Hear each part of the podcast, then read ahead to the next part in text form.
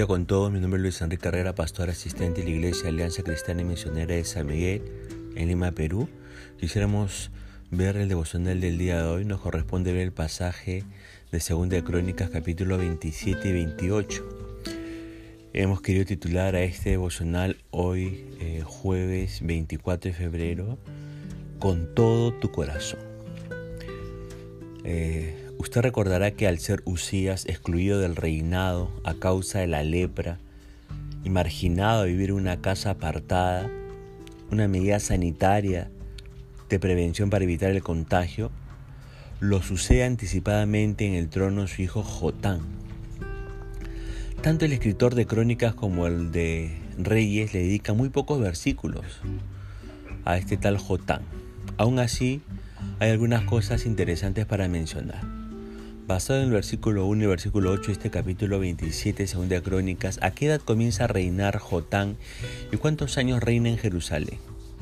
Jotán tenía 25 años cuando subió al trono y reinó en Jerusalén 16 años. Su nombre significa Jehová es perfecto. Eso es lo que significa Jotán.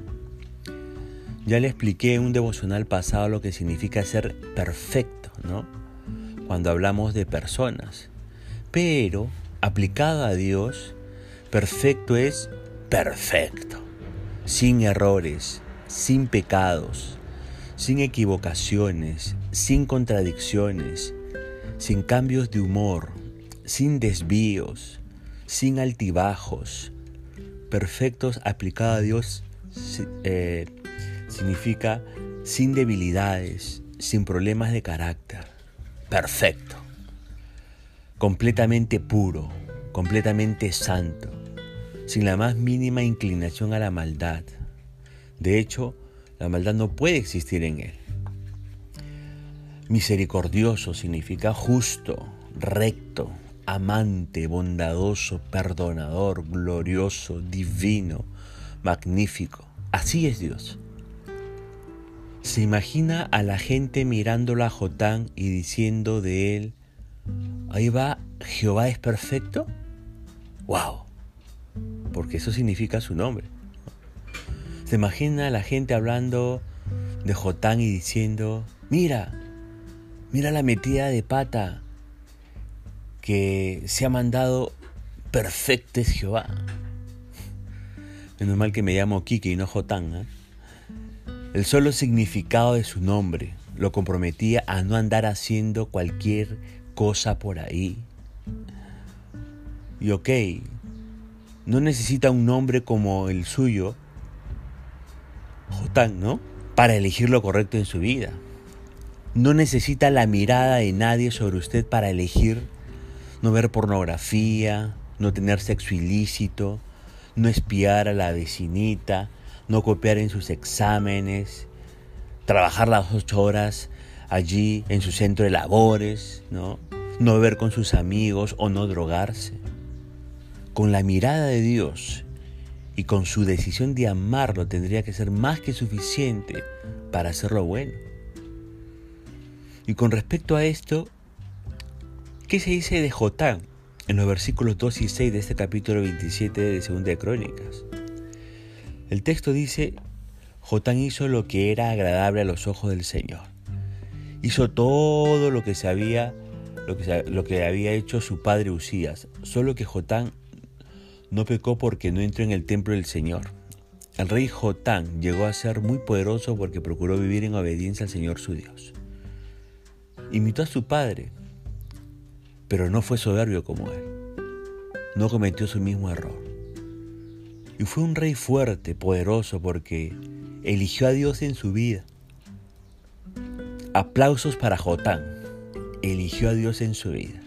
Sin embargo, vuelva a leer el final del, del, del versículo 2 del capítulo 27. Y lea también de paso Segunda de Reyes capítulo 15 verso 35. Piense, si ya leyó estos versículos, ¿en qué falló Jotán? ¿Sabe qué? Jotán no pudo evitar que el pueblo continuara corrompiéndose. Ahora escúcheme por favor. Pretender que Dios le transforme sin rendir su corazón a Él es imposible.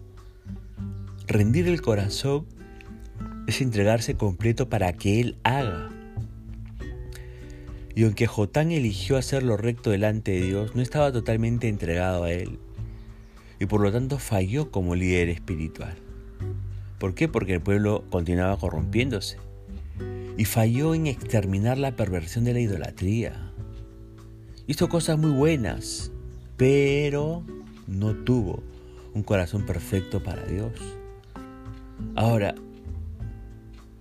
es muy bueno que sirva a Dios, es muy bueno que participe en su iglesia, que colabore, que desarrolle sus dones, que tenga algún tipo de ministerio, que sea el número uno de su clase o aumente sus ingresos económicos, pero no servirá de mucho si no sigue a Dios con todo su corazón, si no se entrega, completamente a Dios para que Él haga en su vida como quiera. Medítelo, por favor. Ahora veamos ahora el capítulo 28 y veremos a otro rey llamado Acaz, un rey perseverantemente idólatra. ¿A qué edad comienza a reinar este Acaz y cuántos años reine cómo fue su conducta? Según el versículo 1, 19 y 22 de este capítulo 28 de Segunda de Crónicas. Acaz tenía 20 años cuando llegó al trono y reinó en Jerusalén 16 años. Él no hizo lo que era agradable a los ojos del Señor, como si lo había hecho su antepasado David. Había incitado a su pueblo a que pecara y le había sido totalmente infiel al Señor.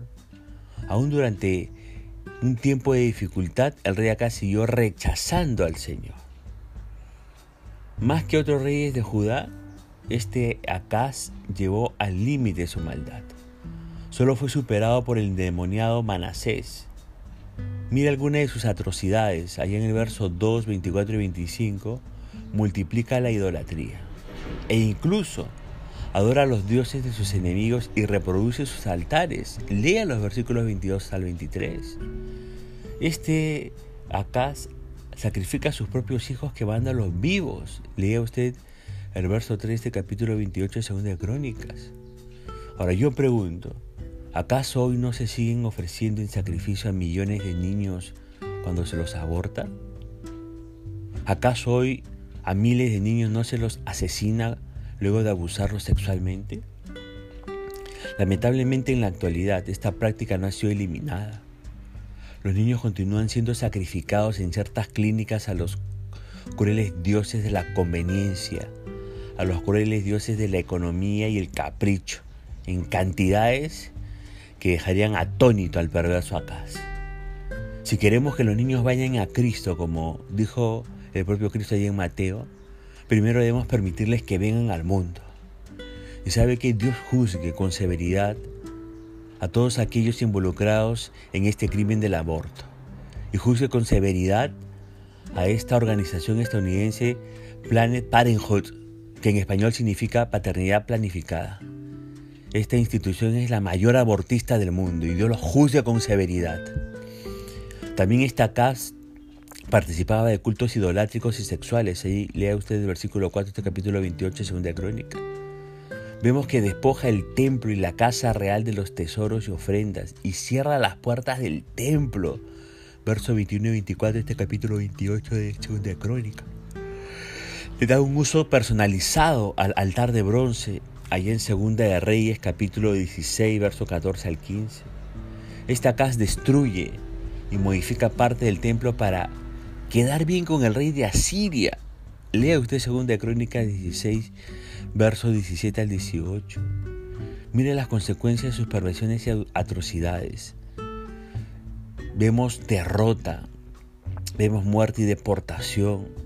En los versículos 5 al 8 de este capítulo de Segunda Crónicas 28, en los versículos 17 al 20 y en los versículos 27. Prácticamente sin palabras de todo lo que hizo este perverso, este perverso Acaz. Tengamos un corazón verdaderamente eh, entregado al Señor y consagrado al Señor para poder, poderlo honrar y verdaderamente encajar perfectamente en sus planes. Punto final para el devocional del día de hoy, deseando que la gracia y misericordia de Dios sea sobre su vida, conmigo servilmente hasta el día de mañana y que el Señor le bendiga.